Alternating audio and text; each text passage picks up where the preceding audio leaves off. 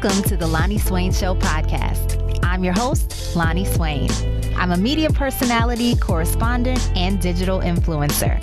My career has required that I make many cross country relocations, starting out in my hometown of New Orleans, going to Baltimore, St. Louis, Chicago, Dallas, and ultimately back to New Orleans.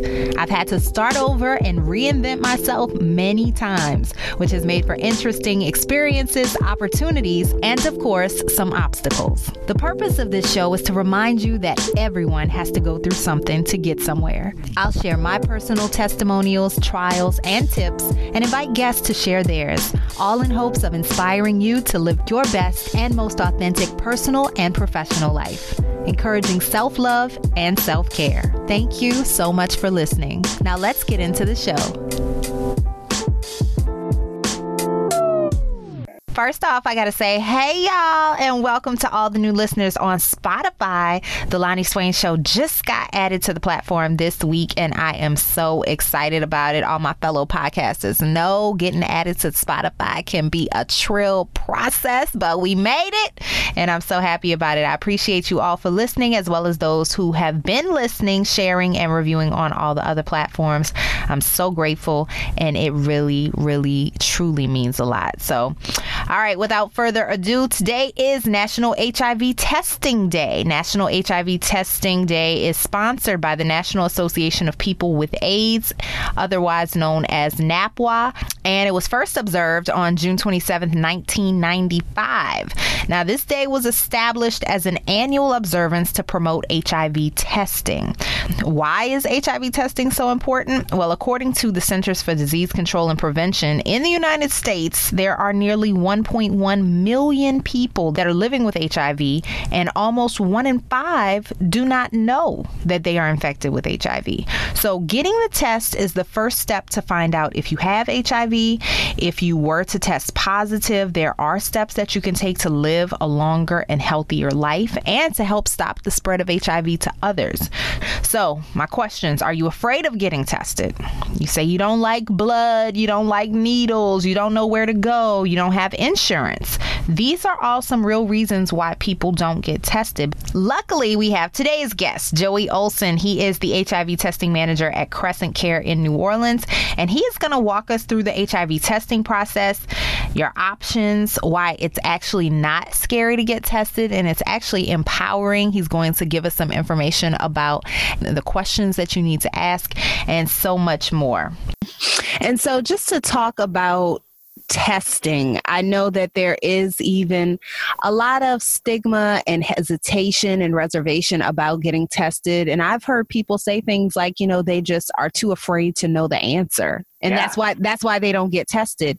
So uh, once upon a time, when I was doing radio in Chicago, I took the OraQuick test on the yeah. air and that was to let people know hey, as I'm speaking to you right now, I am being tested for HIV. I'm talking to you with this uh, oral swab in my mouth.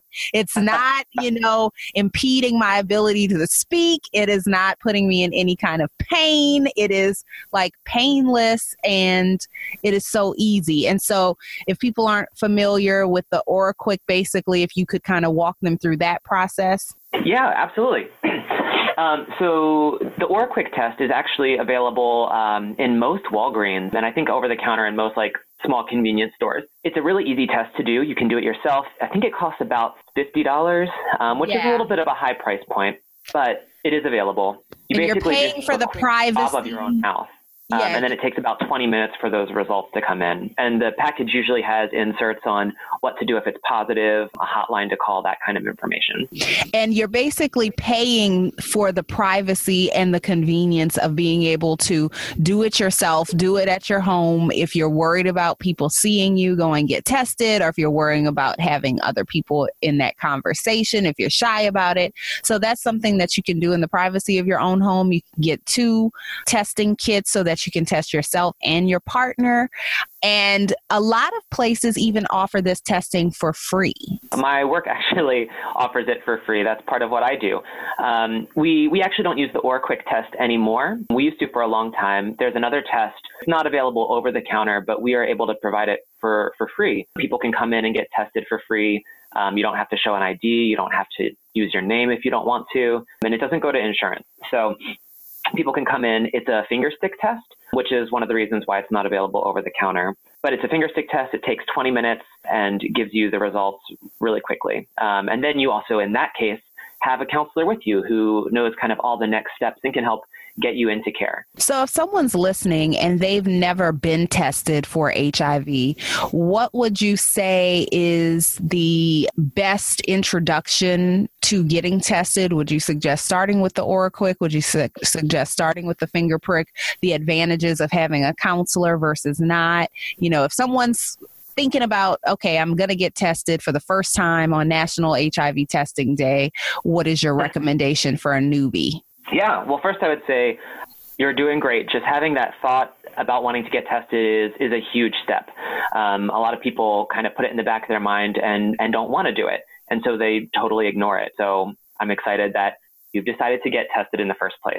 It's really, really not that hard. It can be daunting thinking about healthcare and, and kind of all the ins and outs, but actually getting tested is pretty easy. So depending on where you live, you can probably find a free clinic near you. There's all kinds of funding from state, local, national, CDC programs across the country that offer free testing. So you'll likely be able to find a place to get tested for free. Walgreens also partners with local organizations for National HIV Testing Day across the country. That's exactly right. So today you can actually go to select Walgreens locations and get free HIV testing with a counselor. You can locate a Walgreens location offering free testing nearest you right on my website, loniswain.com. Just go to the National HIV Testing Day post on my blog, or you can click the link in the show notes So that's one option. You could also do it, as we discussed, at home by yourself. That can be a little more scary, um, I feel, because you don't necessarily have a counselor to ask immediate questions. You'd have to call a hotline, um, which is good that it's there, but having someone with you right there that can also interpret those results for you, I've found can be a little bit of um, a relief. Um, I've had many people come in who have tested at home, tested positive, and come in anyway to get tested in the clinic afterwards just because they weren't sure if they had interpreted it right or they weren't sure what to do next so they were they were coming in for the test at the clinic Mm-hmm. Also for free, but for that added benefit of having someone to talk to.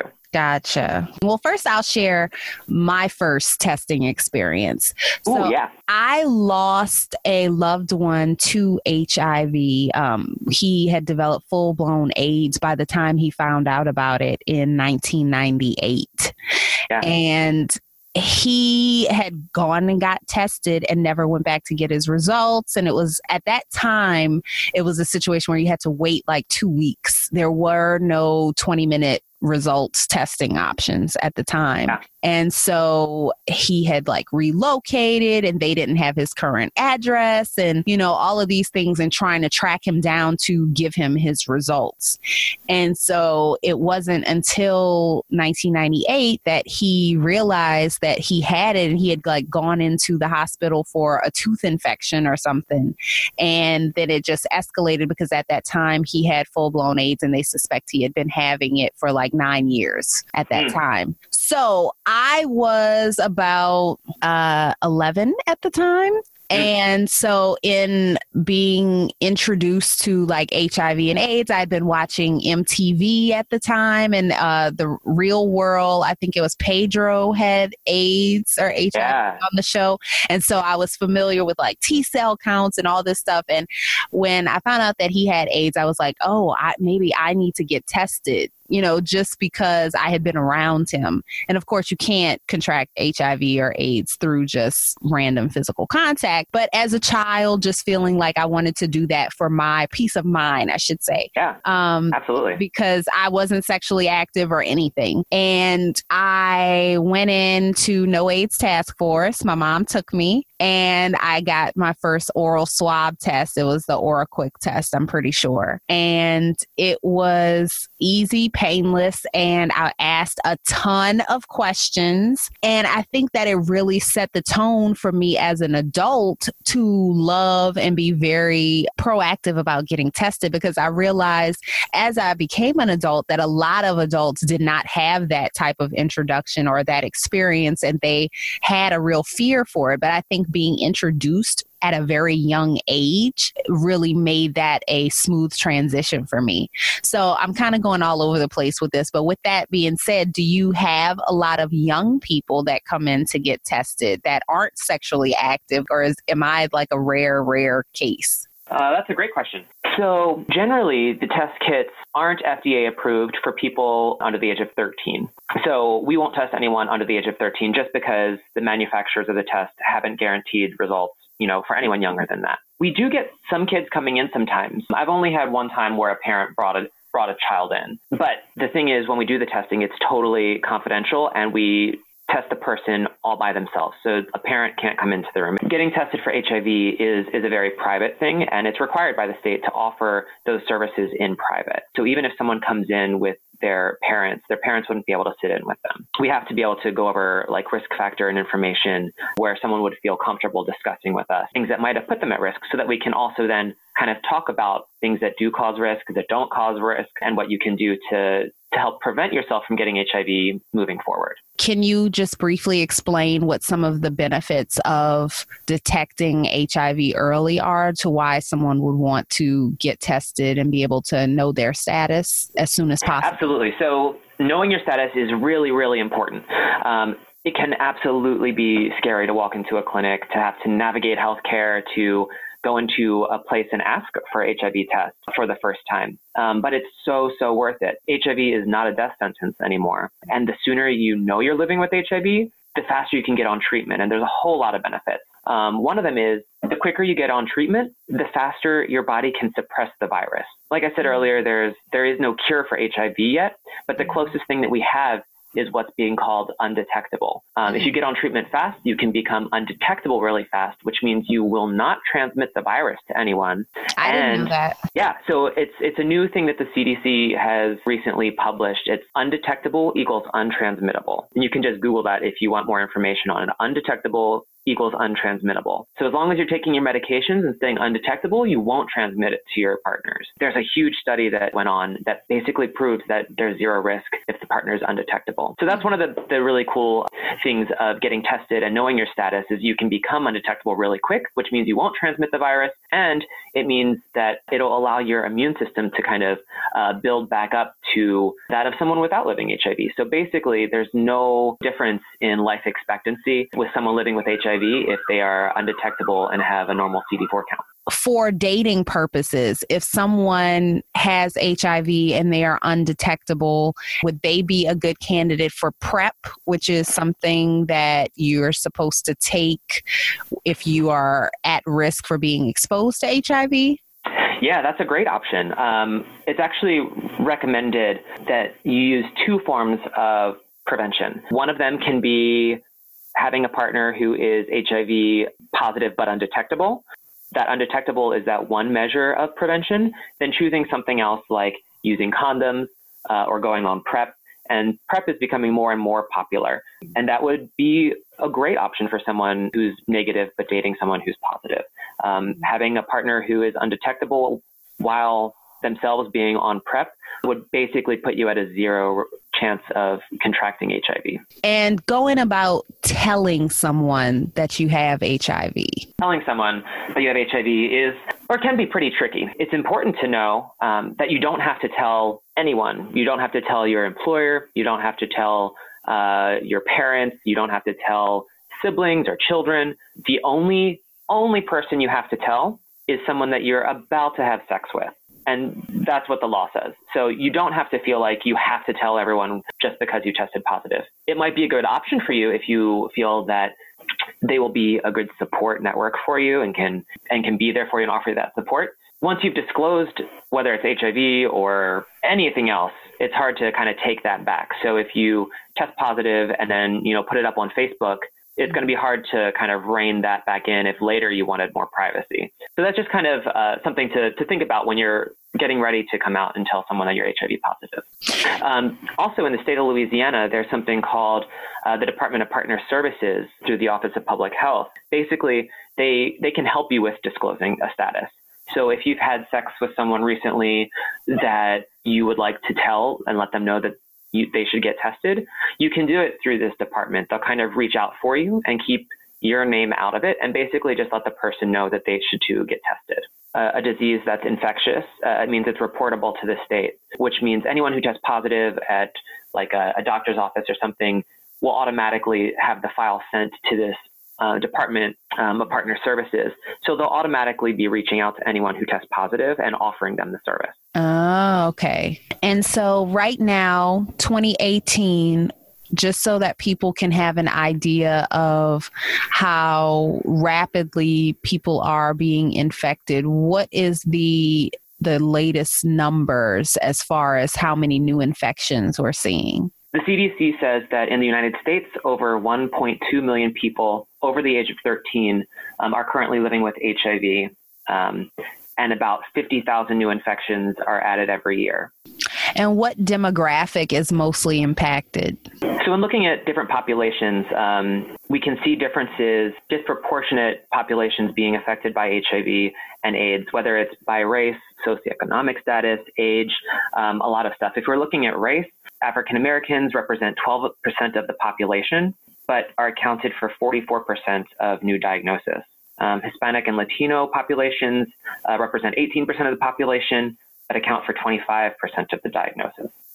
So I'd love to get into this in, in just a second about the effects of racism and how racism and sexism also affect uh, HIV rates, because I think that's really important. Some of those numbers that you can see that the rate of black males living with HIV is a 4.3 times that of white males, and the rate of Hispanic and Latino males living with HIV is 2.2 times that of white males. The rate of black females living with HIV is 11.8 times that of white females, and the rate of Hispanic and Latina females living with HIV is 3.3 times that of white females. And and why is that? So uh, many key reasons why a person of a certain race may be more likely to acquire HIV has less to do with their body being different from someone else's than with factors that structure how they live.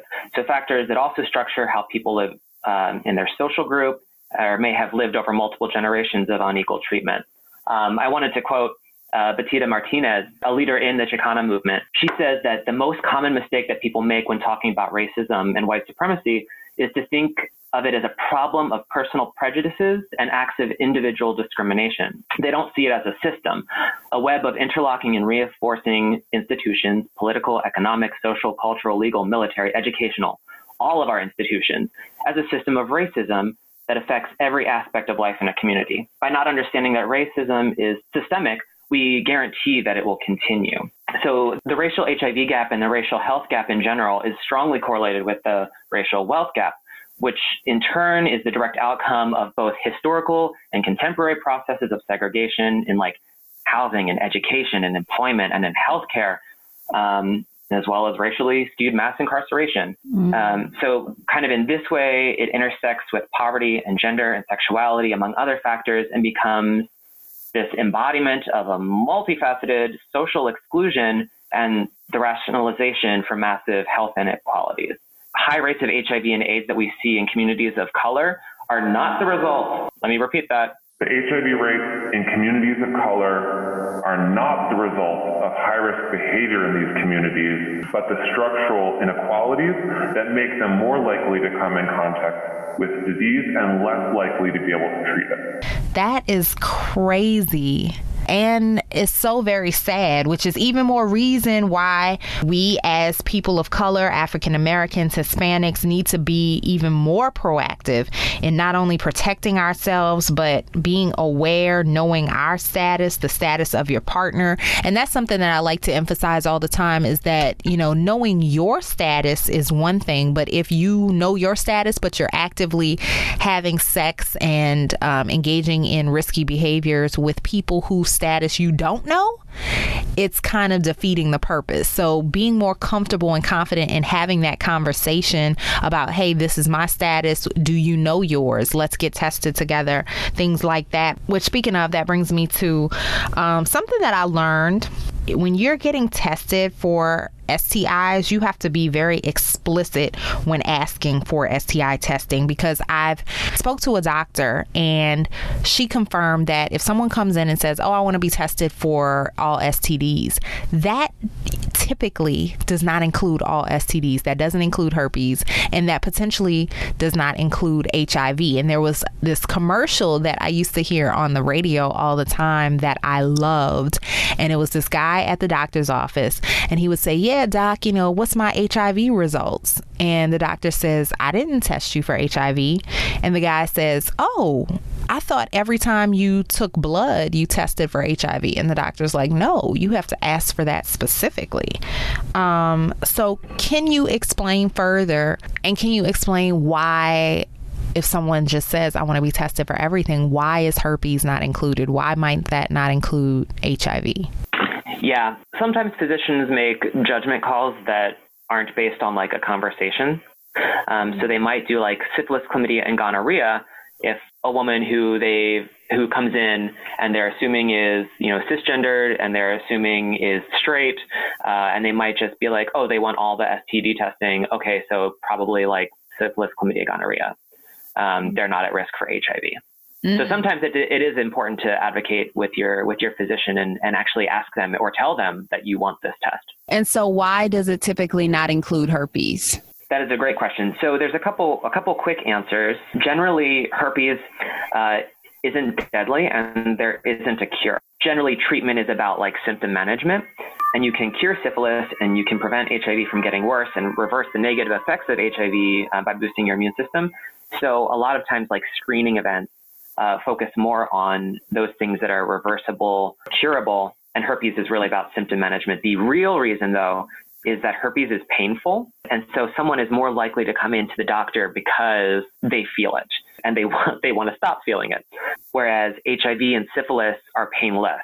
And a lot of times you'll see like at a church health fair, they do screenings for like hypertension and blood pressure. It's because those things are also kind of silent and painless. So a lot of times those screening efforts that have minimal resources and minimal time out in the community, they'll focus on those things where the, the disease is maybe painless because people will actually come in for things that are painful like herpes. If someone's going to get tested and they want to know their status on all things, call out each STI, disease, infection by name so that you can make sure that you're specifically being tested for those things, correct? Absolutely. Don't assume that your doctor is going to test you for everything um, unless you've specifically asked for it. It's also really important to have a physician uh, that you feel comfortable talking with about. There are other STIs like syphilis, chlamydia, gonorrhea that can be site specific. Um, so wherever you're having sex, sometimes those uh, STIs will only show up if they're tested for in that same site. So a lot of times you'll see like a urine sample is used or a blood sample. Those catch most of the infections. Um, but if you're having, for example, anal sex and you're not getting tested with an anal swab, then it's possible that the doctor may have missed some of um, what would have allowed a test to test positive. Mm, okay, that's really good to note. Yeah. So happy that you mentioned that, Joey. So much great information, so many takeaways. Joey Olsen of Crescent Care in New Orleans, I really appreciate you for being a guest on today's show. I hope that as a listener, you got a lot of great takeaways and learned something new from this conversation. And there's so many different facets of HIV and STIs and, and protecting ourselves that we didn't even get a chance to cover. So this might be something that we have to revisit. You all leave me some comments, give me some feedback. Let me know if that's something you would be interested in, and I'll definitely be more than happy to have Joey come back on or have another healthcare professional on as well. I hope you feel empowered to go and get tested, know your status and your partner's status. Strike up that conversation. Don't be scared. If you're trying to get busy with them in the bedroom, you need to be comfortable enough to have this conversation because our lives truly do depend on it. Take very good care of yourself and those that you love. Hope you enjoyed this episode of the Loni Swain Show podcast. Please visit me at loniswain.com where you can sign up for my monthly newsletter, check out companion blog posts, show notes, events, and other cool stuff. Plus, if you enjoyed the podcast, don't forget to rate, review, subscribe, and share. Available on Apple Podcasts, Google Play Music, Stitcher, Anchor FM, and SoundCloud. Until next time, go where you are celebrated and appreciated, not just tolerated. I'll talk to you soon.